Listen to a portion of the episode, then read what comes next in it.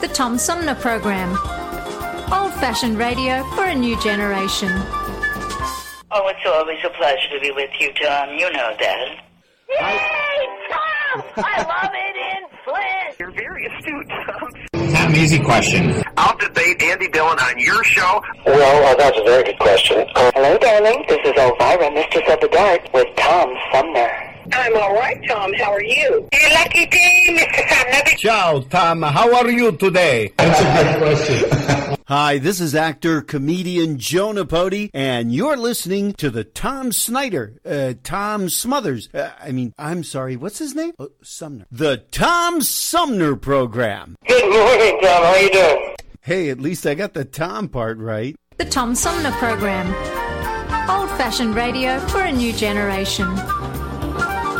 Hi, this is Gretchen Whitmer, and you're listening to the Tom Sumner Program.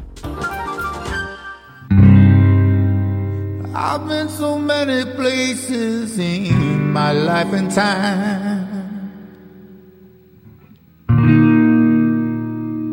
Sung a lot of songs, I made some bad rhymes.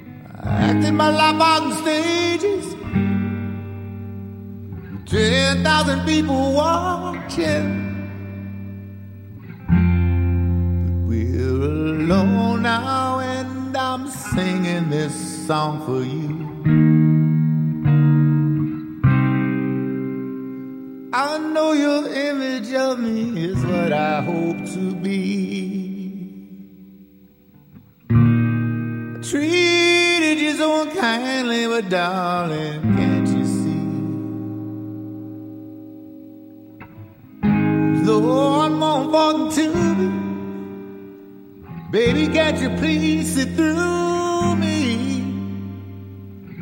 'Cause we're alone now, and I'm singing this song for you. Taught me precious secrets, truth withholding nothing. Came out front, I was hiding. I'm so much better if my words don't come together. Listen to the melody, 'cause my love is in there hiding.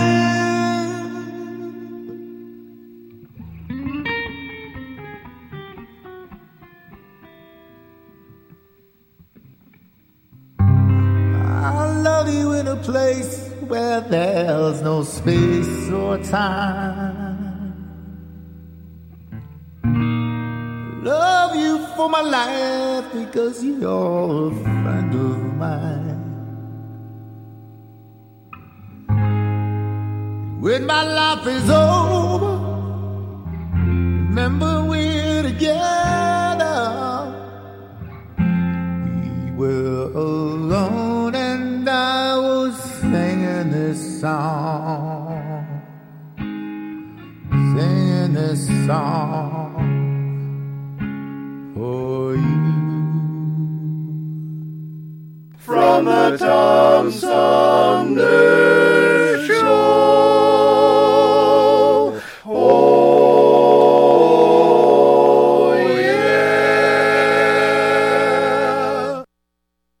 Hey, welcome back, everybody. This is the Tom Sumner Program, and uh, this hour we're going to talk about something a, a little different. Um, a lot of people are trying to figure out why there have been uh, so many uh, shortages of available staff as a result of the pandemic, but uh, a new book by my guest this hour suggests that those shortages were already happening and uh, exacerbated by the pandemic. And while everybody's trying to figure out why this is happening, his new book looks not only at why, but how to overcome it, um, these these staff shortages. The book is called Untapped Talent, How Second Chance Hiring Works for Your Business and the Community, by uh, banker Jeffrey Korzenik, who joins me by phone.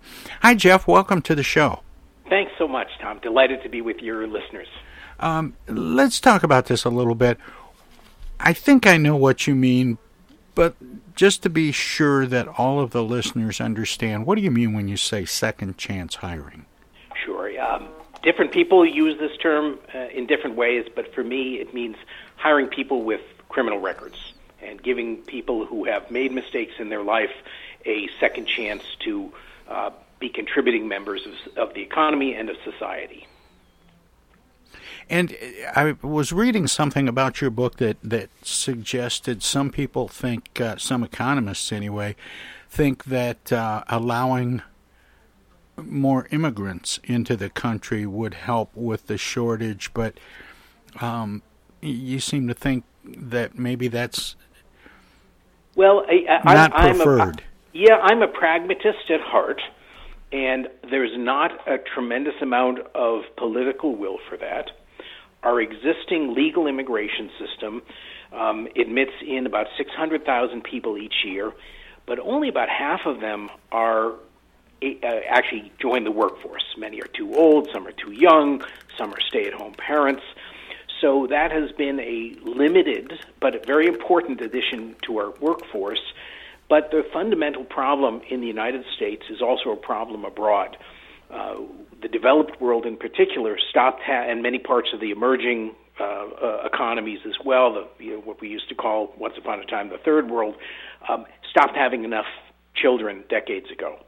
And so that's why we have been heading towards this labor force shortage for a long time. So it's not just in the U S, but it's in most of the other countries where we'd want to attract labor.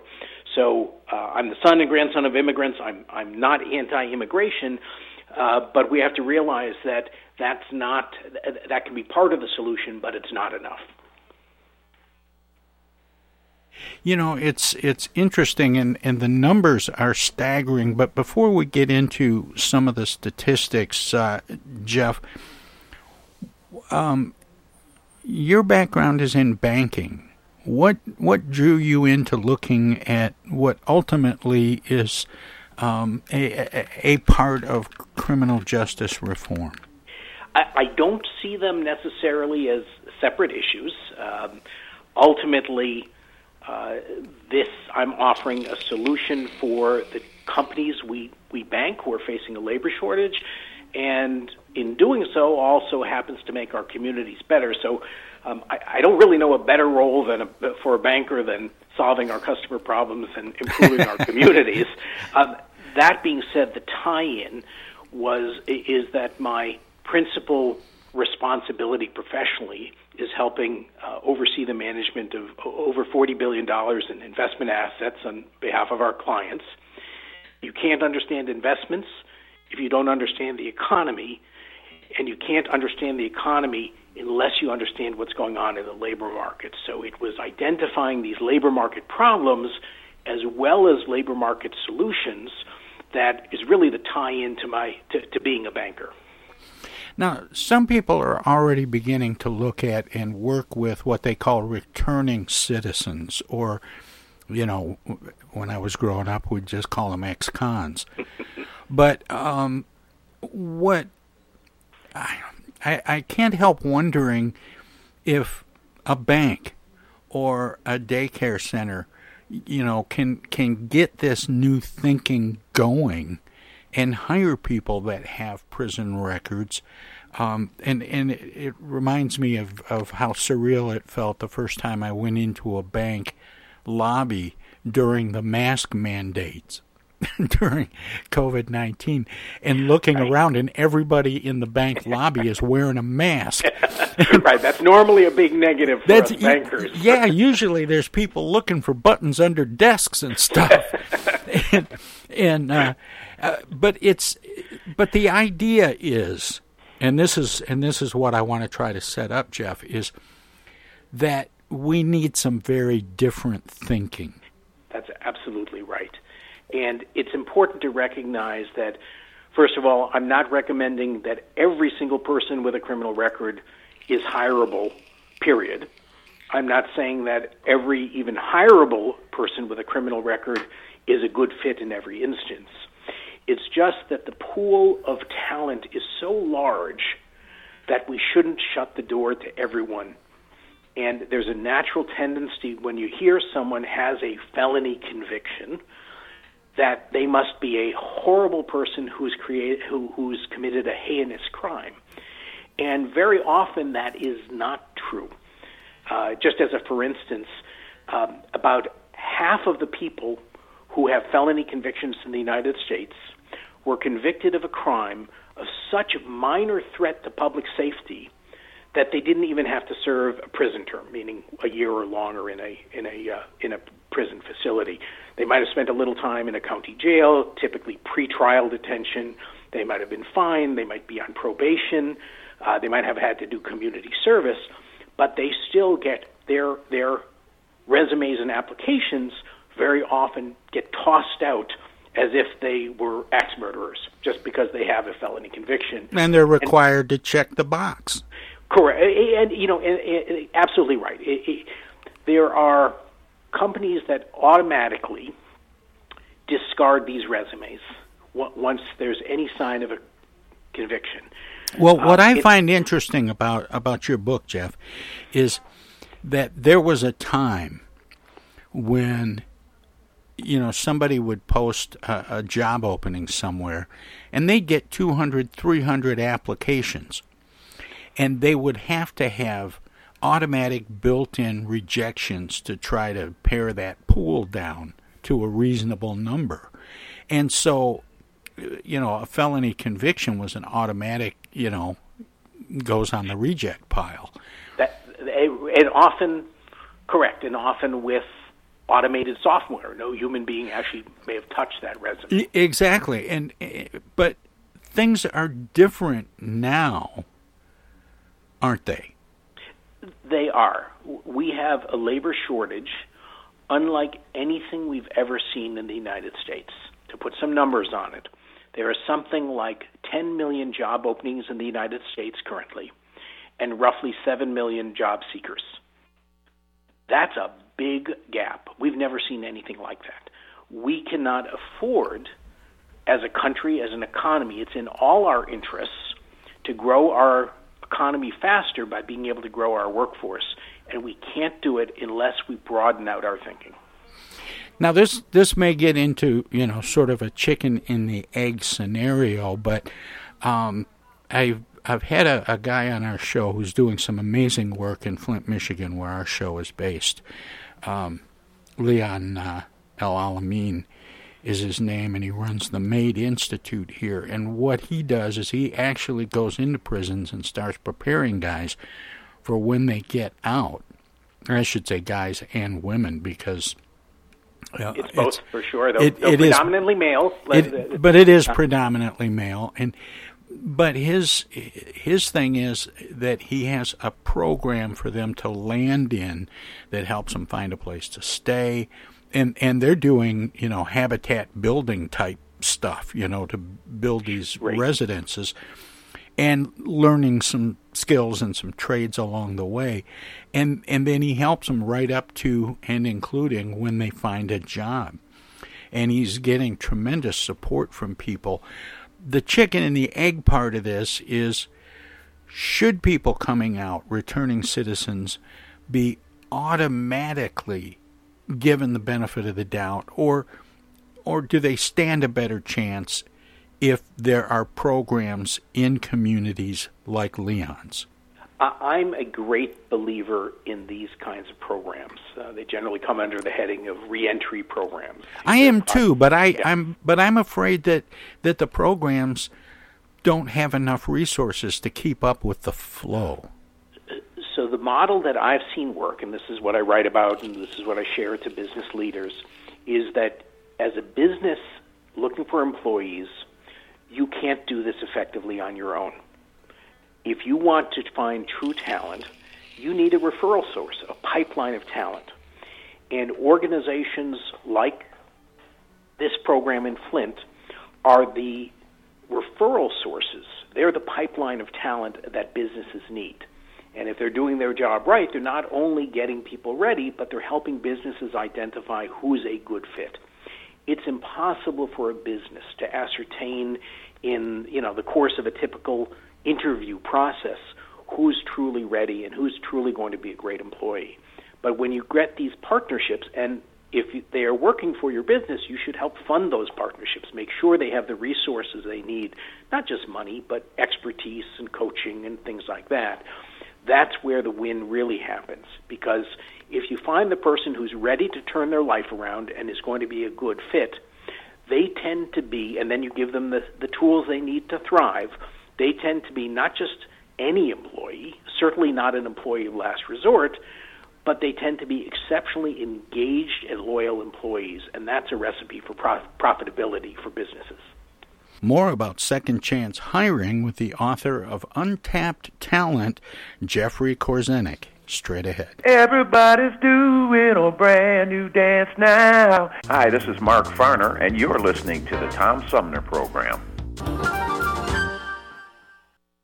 I'm Julie Lopez with Crime Stoppers. Have you ever wondered what to do if you have information about a crime or the whereabouts of a felony fugitive and you want the police to know but you need to remain anonymous? Well, here's what you can do. You can go to p three tips dot com or download the mobile app. You can go to Crime Stoppers of Flint and Genesee County's Facebook page and click on the Leave an Anonymous Tip tab, or you can call one eight hundred four two two jail. All methods are anonymous, and if your help leads to a felony arrest, you may be eligible for a cash reward. Remember, your voice matters. Our fellow Americans. Right now, the COVID nineteen vaccines are available to millions of Americans. And soon, they will be available to everyone. The science is clear. These vaccines will protect you and those you love from this dangerous and deadly disease. They could save your life. So we urge you to get vaccinated when it's available to you. That's the first step to ending the pandemic and moving our country forward. It's up to you.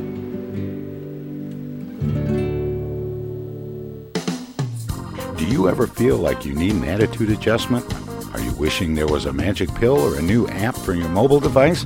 Why don't you try live local music? Music can make you dance, bring back fond memories, inspire you to be more creative, whether you attend a child's school concert or recital, go to a local symphony concert, visit local bars and restaurants that feature dance music, sing-along piano, or jazz and blues. Music could be just what you're looking for. Supporting live local music is more than a way to support your local artists and economy. It's a great way to improve your own quality of life. Support live local music. This message is brought to you from the Tom Sumner Show. Oh. Say, objection. I object. I object to that, Your Honor. Oh. oh. Hi, Mom. What's up? Dana, what are you doing? Oh, you know, just, um, Attorney General stuff. Listen, I have a legal question. What is it, Mom? I just got a call from the water company. Apparently, your father has not been paying the bill. I guess they're going to turn the water off because we owe more than a thousand dollars now. Can you believe it? Actually, I can't. So listen, we just have to send them two hundred dollars in Edible Arrangements gift cards, and that will keep the water on. Now, here's the legal question. What is the website for Edible Arrangements? Mom, it's an imposter scam. Imposter scam. Is that .com or .edu? No, the call was a scam. Scammers will pretend to be a government agency or a utility company or someone else you might do business with. A big red flag is if they tell you that you can pay them using gift cards. So when in doubt, ask for the information to be sent to you in writing, and never give a caller or someone you don't know your personal information or your money. If you do suspect an imposter scam, report it to my office at m i dot gov slash a g complaints. Okay, all right. And Dana, where do I file a complaint that my daughter hasn't visited in over a month? Does your office have a website for that? Okay, Mom, I'm hanging up now. I'm Michigan Attorney General Dana Nessel. Visit mi.gov state dot gov slash A G complaints for your connection to consumer protection. Hi, this is Deb Cherry, Genesee County Treasurer, and you're listening to the Tom Sumner Radio Show. More about second chance hiring with the author of Untapped Talent, Jeffrey Korzenik, straight ahead. Jeff, you talked about, uh, you've talked about in the book that, that a lot of the people who end up getting a second chance become more productive, uh, attendance is better, loyalty is, is is there, there isn't as much turnover. I mean, they, they so appreciate the fact that they have a second chance that they actually become better employees. Now, that's not true with all of them, of course, and, and you identify that there is some risk to this. But when it works, it works incredibly well. And I think the reason for that is human nature. I think most of us, certainly myself included, and perhaps many of your listeners as well, can think of times in our own lives where we fell down. We did something that was essentially beneath the kind of people we want to be and hope to be and strive to be. What people of character do when you fall down like that is you pick yourself up and you, re- you redouble your efforts to prove you are more than your worst mistake. And when you find the right people from this large population who are ready to do this, that's why it works. They want to prove to themselves, their families, and the world that they are more than their worst mistakes. And that, and that's that's the secret sauce to why this is so effective. How did you get focused on looking to returning citizens as untapped talent as you sought to explore why there were why there was a shortage and what could be done about it? I started looking at this around twenty thirteen, twenty fourteen, when the big topic among economists was, why are we missing so many people, uh, particularly uh, prime age males, working age males? Why are we missing so many from the workforce? It was, it was kind of this mystery. And as I started to study this myself, I started to understand that social ills were impacting the workforce in ways we've never seen in U S history. The uh, long-term in, uh, uh, unemployment after two thousand eight, two thousand nine, and in cities like Flint, which which had the uh, terrible destruction of manu- the manufacturing base starting in two thousand to you know two thousand ten or so, um, all of these things were um, causing long-term unemployment. That that tends to force people to drop out of the workforce. Then you had the opioid epidemic in many states and many parts of the country. And then when you start looking at social, social ills as economic issues, it quickly led me to this incarceration and recidivism issue, the fact that people who had a criminal record, uh, and, and we had a very high number of those in the United States relative to the rest of the world. And not necessarily uh, for violent crimes. No, and and I would also hasten to add that there are people who have been convicted of violent crimes who are not inherently violent people today. They might have been then, or they might not have been. It's often a case of young men, in particular, in the wrong place, in the wrong time, at the wrong uh, time. And um, these are mistakes that um, do not necessarily reflect on their character today. Um, so I, I actually w- uh, suggest to businesses that they examine each candidate who otherwise seems qualified or is referred to them on an individual basis to truly understand, you know, is this a violent person or is this someone who was in a bar fight uh, that got out of hand at age eighteen and they're age thirty now? You know, you really have to look at these uh, situations as, as individuals. Well, and there's a huge number of people in the, the uh, U S prison population that are there for nonviolent drug offenses. Um, less than you would think. Uh, really? They're, they're, yeah, that is a, um, in the federal system, which is only about seven percent of the overall prison population, it is overwhelmingly drug offenses. But in the uh, state systems, uh, w- which are most of the incarcerated individuals in prisons, um, it is um, viol- crimes of violence is about roughly half Next is property crimes, and then you get to drug offenses and things like public order uh, offenses. So uh, there's a little bit of a myth out there. You know, I, I don't sugarcoat any of this. I'm very fact-based in this. When I talk about engaged employees, it's based on facts.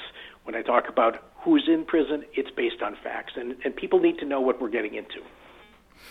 Uh, just a few years ago, uh, like five or ten tops, um, there was a, a guy... Um, Wantez Davis was his name. He had uh, gotten out of prison. He had been convicted of murder. Um, it was a, a family-related thing. There's a whole story that goes with it, as I'm sure you, you've experienced. Um, but he ran for the Flint City Council, and he literally went door-to-door telling people, you know, I I got out of prison, I was convicted of murder, but I turned my life around, and I want a chance to help Flint turn around. And he made it part of his campaign. He got elected. That's very powerful. It's, that, I had never never heard of that, but that's that's one way. Statistically, um, one-time non-premeditated murderers actually have the lowest recidivism rates. Um, I, I would never lead with that with a business. I'd never say you want to start looking for one-time non-premeditated murderers. But the reality is that um, uh, things happen when you're young. Things happen when you're young and come from environments where there is not a lot of hope or opportunity or vision of, of a future. Um, I will tell you what, what, one of the things I do in my book is I profile successful, very successful businesses that have made this kind of hiring part of their practice. And uh, there's a fellow in Philadelphia, Jeff Brown, who runs a chain of supermarkets. And uh, many of them are in um, very poor neighborhoods that would otherwise be food deserts. And, and he has, you know, bright, clean, normal supermarkets there, but he hires from the community. And that often means hiring people with uh, criminal records. And, in fact, of his twenty-five hundred employees, about five hundred are second-chance hires. And he said to me, you know, if you're a young man in this situation, the only route you see to making a living is the drug trade. If you're in the drug trade, you need to protect your inventory. If you're protecting your inventory, you're going to have a gun. And young men with guns, sooner or later, something's going to happen. And um, that does not mean that ten or twenty years later, you are the same human being. And so these are... Uh, nuances. Those are hard places for business to start. I wouldn't, you know, necessarily start that way, but Jeff Brown has very successfully. Um, but you as a business get to control where you start, and typically that would be nonviolent offenses. Um, a lot of employers will have hard stops, no crimes against women, no crimes against children is one I've, uh, I've seen and, and, and certainly understand. Um, but at the end of the day, it's about, it's not about hiring everyone. It's about finding from this vast pool who are the ones who can be great employees. Well, when when Davis got elected, this became really kind of a an ironic story to me because I'd had him on my show, I'd talked with him, and he was real forthcoming about his crime, his background, and, you know, how he wanted to live his life going forward. And the local newspaper didn't take him seriously at all. They never interviewed him. They never covered his campaign. And then the day after the election, there's this big headline story about how people in this one ward had elected a convicted killer to the city council. And I thought, how could you miss this? This was his whole campaign. Yeah, yeah. You know, and, and, yeah, and here is a case where they really didn't scratch the surface and find out who this guy was. And what I found that when you have people who sort of hit bottom and have the character to rebuild their lives, they tend to be really good employees, public servants, good citizens, and I've found personally good friends.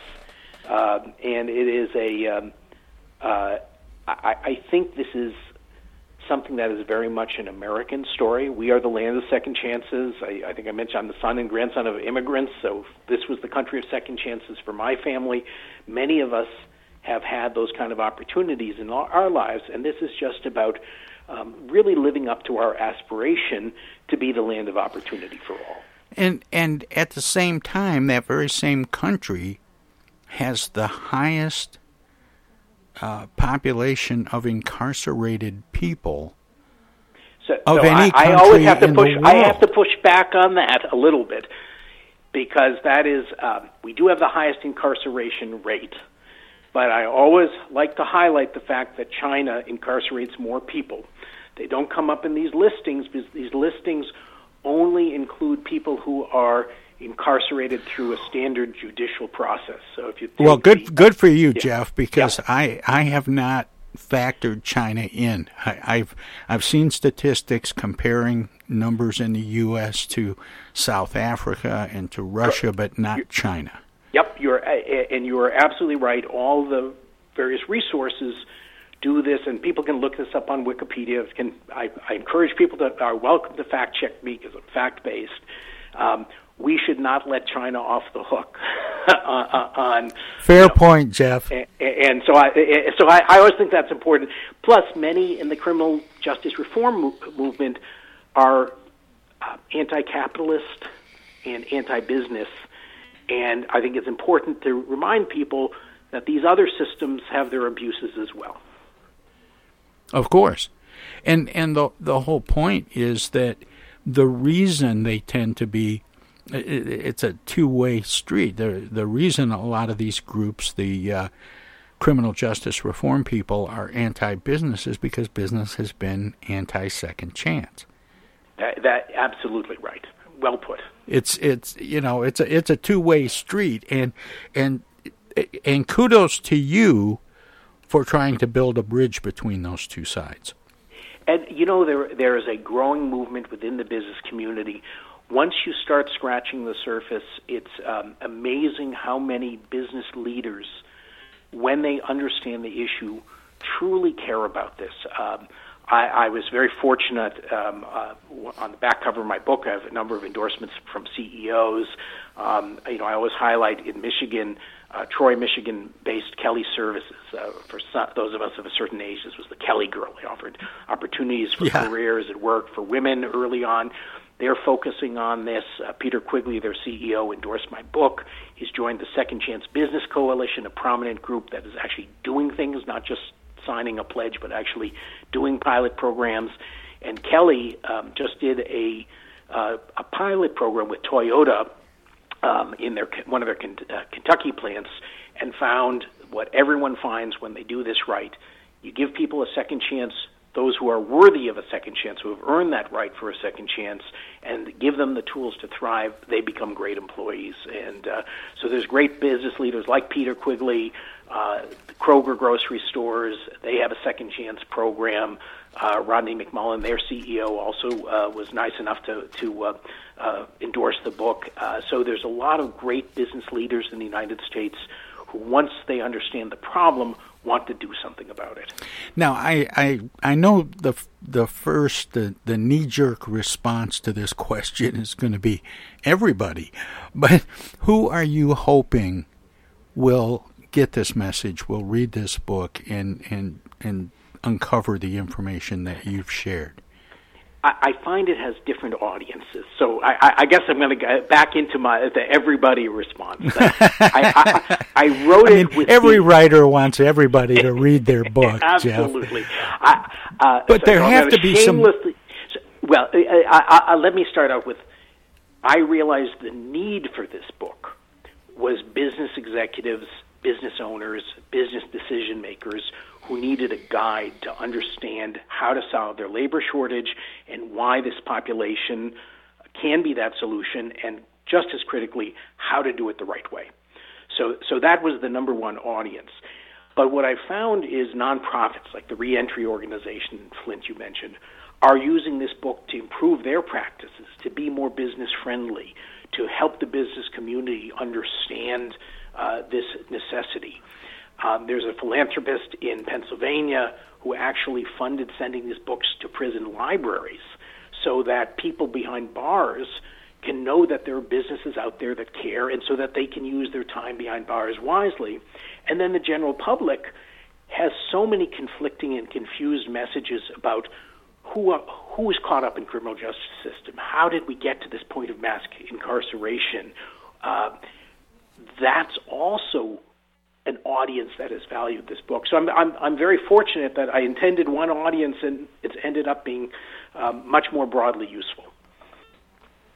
Another thing that you point to with this book that I think is important to um, uncover a little bit or unpack a little bit is that when this is working well, it impacts recidivism, which has an impact on crime rates. It, yes, this is ultimately a strategy for public safety as well as a more prosperous economy and stronger families. Um, our recidivism rates, people recommit crimes at a very high rate if you've come out of prison, but a lot of that is because the unemployment rate for people who've exited prisons is twenty-seven percent. And in the first year, it's thought to be, of exiting a prison, it's thought to be over fifty percent. If you can't be given an opportunity to rebuild your life honestly, people tend to do so dishonestly. So this is an important public safety process as well. Well, if they don't have a new path to follow, they're going to follow the old path. Absolutely right. And that's the, often the path of least resistance. It's, it's what the friends who got you into trouble the first time are still doing, that kind of thing. Exactly.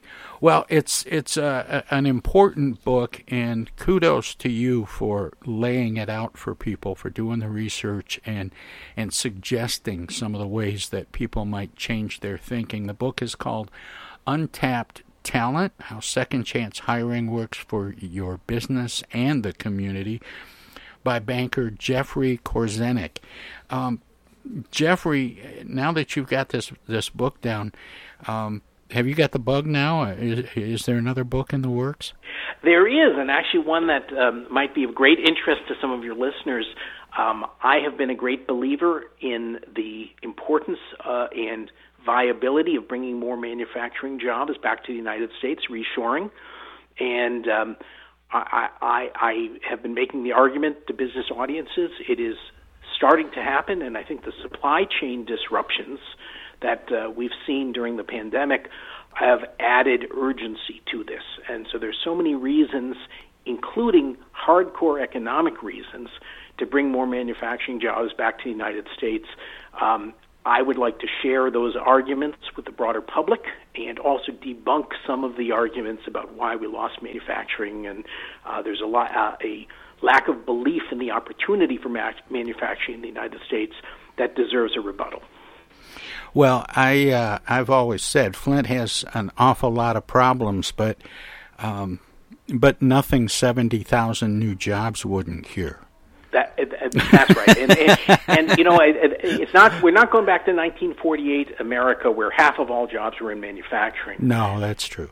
But we will can gain our fair share, and in doing so, it's not going to go back to every geography, but it's going to go back where there's the infrastructure and the culture of manufacturing, and that most certainly includes Flint and the state of Michigan.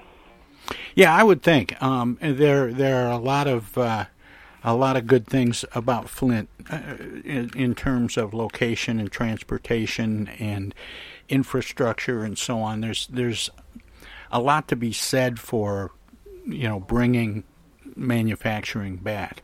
Uh, although the little bit that we see, it's for every eight thousand jobs we lost, we get back about one hundred fifty. But, you know, it, it's... So far.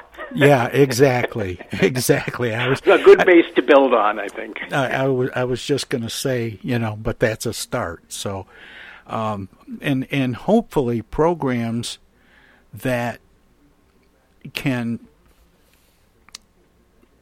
give second chances to this huge population of potential, or as you call it, untapped talent, um, might actually uh, be a magnet to some businesses. Yes, I, I, absolutely. And, and um, you know, people coming out of prison often can be trained prior to that. Uh, Michigan has uh, these vocational villages, and I believe it's three locations that are increasingly doing training for the needs of businesses, and um, they've had a great success with this. It's actually a model for other states uh, that have been following the, the Michigan, uh, Michigan example. And, uh, you know, these are jobs that Maybe too many communities um, aren't willing to consider manufacturing. They want their kids to go a four-year college degree, whether they should or shouldn't go down that path. But this is a population that is very willing to learn and better their lives, uh, or at least you can find uh, candidates within that. And uh, there's a, some great opportunities. Well, Jeff, I always give guests an opportunity to let listeners know where they can find out more about what we've been talking about. Obviously, the book is a great, great place to start, and um, and of course, I know you want everybody to read it. um, but um, I, I just want to applaud your your work and and. See if you can share with people where they can find out more about you and your work, past, present, and future. Um, do you have a website, Jeff? I, I do. It's uh, uh, jeff korzenik dot com, J E F F K O R Z E N I K dot com. I'm the only Jeff Korzenik on the planet, so um, if you can get even close, you'll probably uh, find me. I have a Twitter feed, uh, at Jeff Korzenik.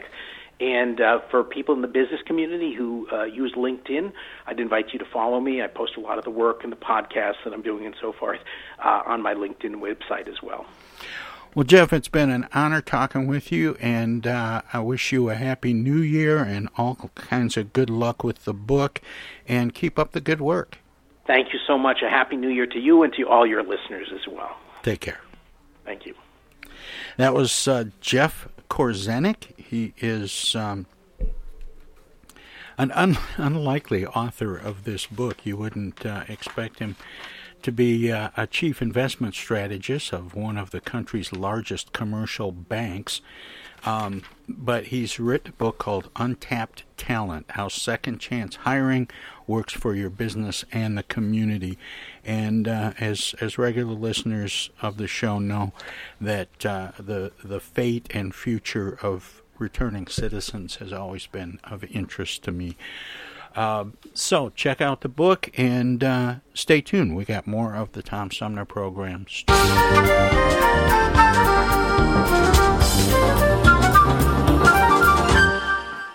You thought you had every Elvis record made, but wait, Elvis sings again, this time from heaven.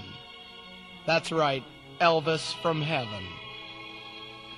Yes, hear Elvis from Graceland in the sky. Soul-stirring versions of epic proportions. You'll hear Elvis crooning, Pearly Gate Rock. All dug up. Lying in the Chapel and eleven others. This record also includes a special Elvis message. Hello, ladies and gentlemen. I'm Elvis Presley. Order before midnight tonight and receive this Elvis Presley commemorative casket keychain. Open it up. Yes, the king inside. A must for any Elvis fan. Order yours today. To order your Elvis from Heaven, send nine dollars and ninety-five cents in check or money order to Elvis from Heaven, P O. Box seven fourteen, Clio, Michigan, four four four eight seven. Or save C O D charges and phone five five five, five five five four. Use MasterCharge or Visa. Canadian residents add three dollars. The Tom Sumner Program dot com. The Tom Sumner Program dot com. From the Tom Sumner Show. Oh, yeah. Hello there, citizens. Darkwing Duck here, and every time I'm in Flint fighting crime, I always stop by the Tom Sumner Program. Don't forget, stay dangerous. Darkwing Duck out. East Village Magazine is the monthly neighborhood magazine read all over Flint. With support from grants, donations, and advertisers, East Village Magazine's talented local writers give you an in-depth look at local news, issues, and people that make Flint, Flint. Copies of East Village Magazine are available at many of your favorite shops and restaurants around Flint or online at east village magazine dot org. East Village Magazine, community-focused and community-supported.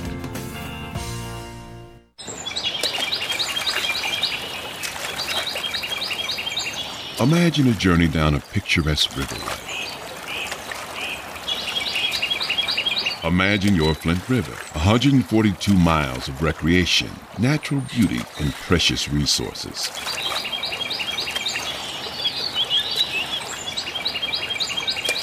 The Flint River is a vital resource that is available for all to use and enjoy.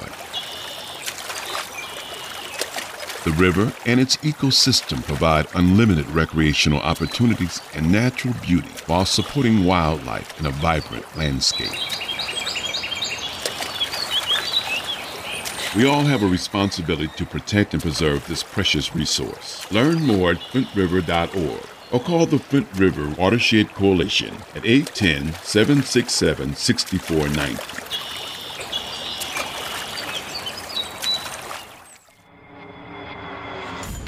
The Tom Sumner Program plays host to the best political roundtable on radio every Wednesday from ten a.m. to noon. Armchair Politics features great commentary and analysis about the headlines from local, state, and national politics with an alumni of world-class pundits, plus quotes, tweets, and those weird and wacky stories we call the X-Files. If it's Wednesday, catch Armchair Politics on the Tom Sumner Program.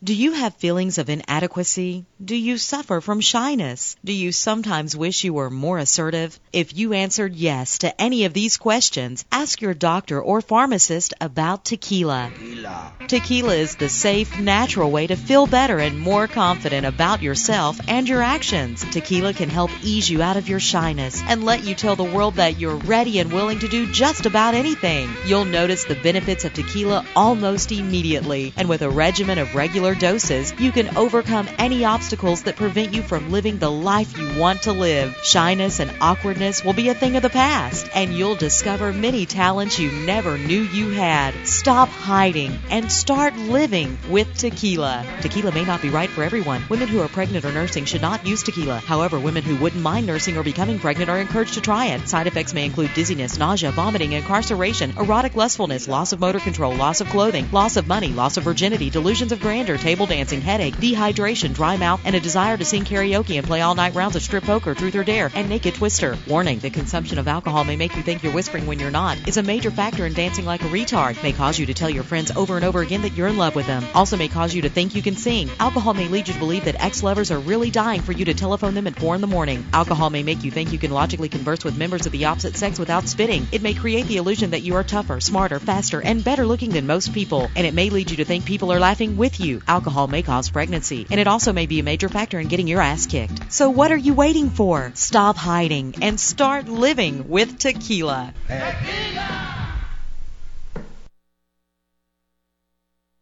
From the Tom Sumner Show. Oh, yeah. This is U S Senator Gary Peters, and you're listening to the Tom Sumner Program. Welcome to this presentation of the Comedy Spotlight on the Tom Sumner Program. I worked as an accountant for a number of years in Chicago, uh, and I had a kind of a strange uh, theory of accountancy. Uh, I had always felt, uh, you know, if you got within two or three bucks of it,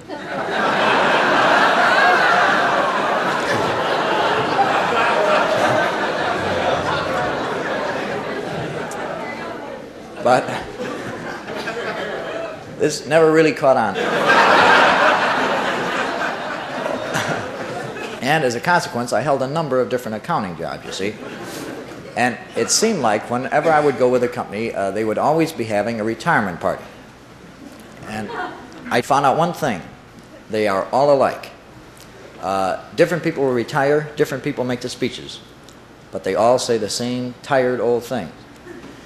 I went to one in Chicago for a guy named Chuck Bedlow. He was an accountant, and he was retiring after fifty years.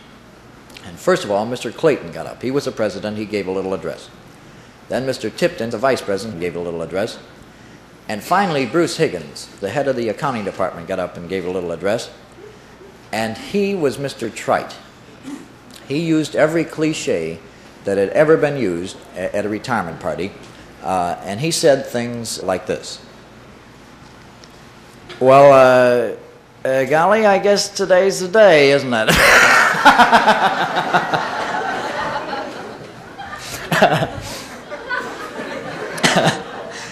it's uh, it's really going to seem funny though. Uh, golly, walking in here Monday morning and and not seeing uh, not seeing uh, uh, Charlie's uh, smiling, happy face there at the desk. I uh, I got to calling him smiling, easygoing Charlie, and I guess most of us had some sort of nickname or other we used to call him from time to time. I'll, I'll never forget. Uh, well, that that too, yeah. Uh, I'll never forget a kind of amusing thing happened. Uh, I just gotten out of college, and uh, now what's the, what's the phrase I'm looking for here? I, I, Well, a, a little wet behind the ears, I guess might be the way to put it.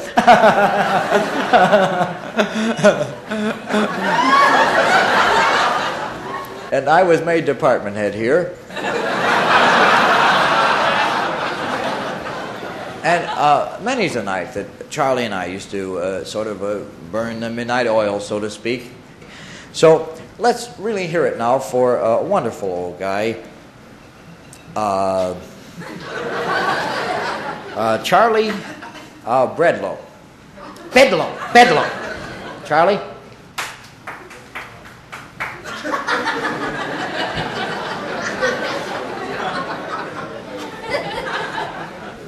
Well, uh, uh, thank, uh, thank you very much, Bruce. Golly, I've been uh, sitting here uh, listening to uh, Mister Clayton and Um, Miss, Mister Tipton, and of course Bruce here, and through all of their speeches, one thought kept sort of uh, recurring in my mind. I, uh, I think I'm going to throw up.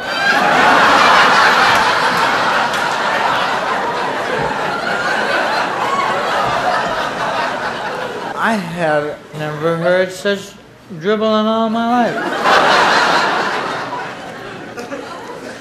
I I don't suppose that it, it ever occurred to any of you that I had to get half stoned every morning to make it down to this crummy job.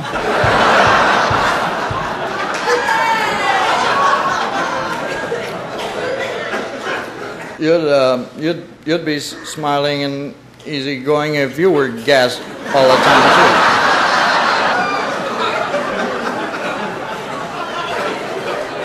But you put in your fifty years and they give you this crummy watch. They I try to try to make a big deal out of it. It works out to about twenty-eight cents a year.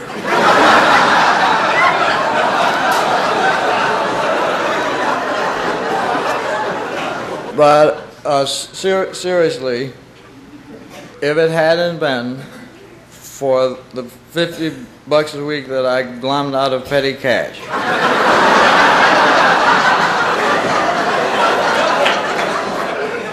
well, I, I just uh, I couldn't have made it on the on the lousy salary they pay us.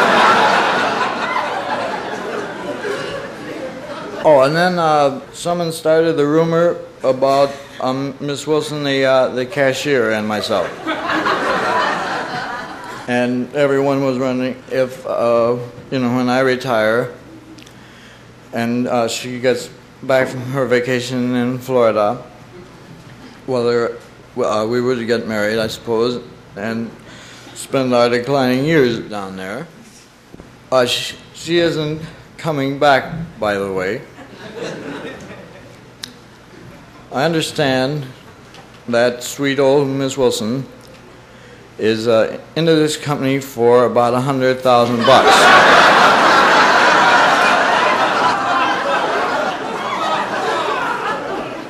It's it's a little deal that she's worked out. She either calls it uh, double payrolling or ghost payrolling or some, something having to do with payrolling. Again, the roommate heads their tails out of what she was talking about. Of course, she's uh, down in Mexico with a hundred thou. And I'm up here with this crummy watch.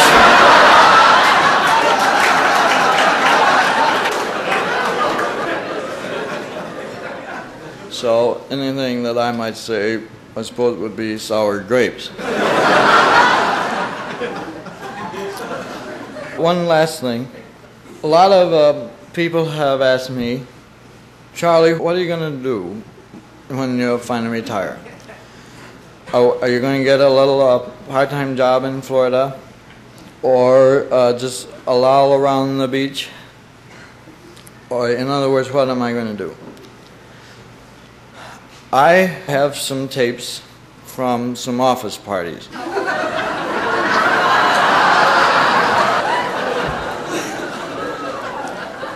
That I'm I'm going to let go for fifteen hundred bucks a copy. Now let me let me take that back a minute. Uh, the June picnic may run seventeen five.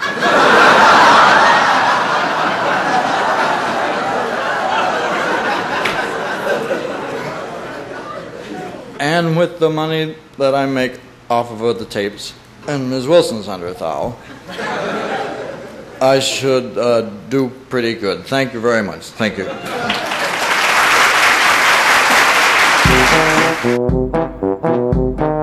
This was another Comedy Spotlight on the Tom Sumner Program.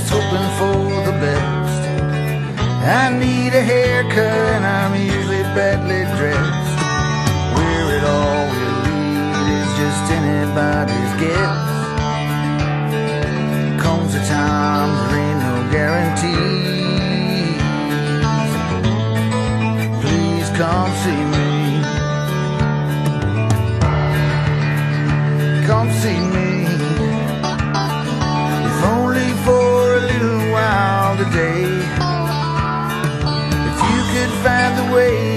I could use the company. Come see me. It's the last house on the left. Hi, I'm Alexander Zodik. Don't touch that dial. You're listening to Tom Sumner.